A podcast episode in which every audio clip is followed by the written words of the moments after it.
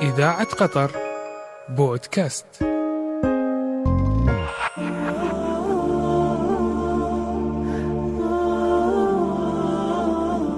نساء خالدات في الإسلام. لنا فيهن قدوة, لنا فيهن قدوة حسنة.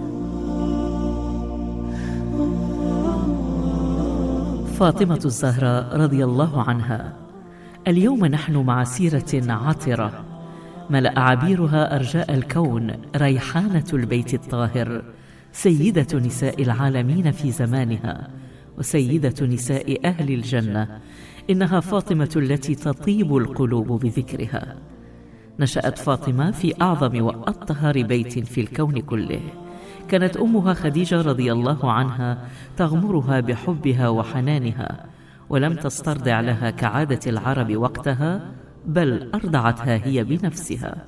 فرضعت فاطمة من خديجة الحلم والحياء والعفاف والطهر والحكمة والأدب وحسن الخلق وكل الصفات الحميدة. الشيء الذي كان له الأثر الكبير في شخصيتها بين نساء أهل البيت رضي الله عنهم. وبعد وفاة خديجة أم الزهراء كانت رضي الله عنها ترعى أباها وتفيض عليه من عطفها وحبها حتى دعاها أصحابه بأم المؤمنين. ولما هاجر الحبيب المصطفى إلى المدينة ترك عليا رضي الله عنه يؤدي الودائع التي كانت عنده لأصحابها من المشركين. فلمست فاطمة هذا الدور العظيم الذي قام به علي مكان أبيها صلى الله عليه وسلم. وكان الجزاء أن أسعده الله بزواجها.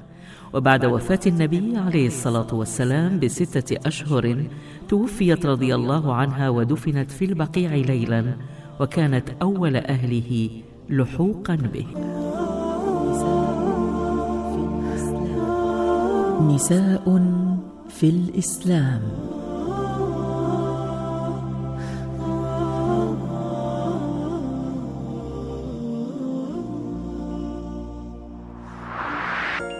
إذاعة قطر بودكاست.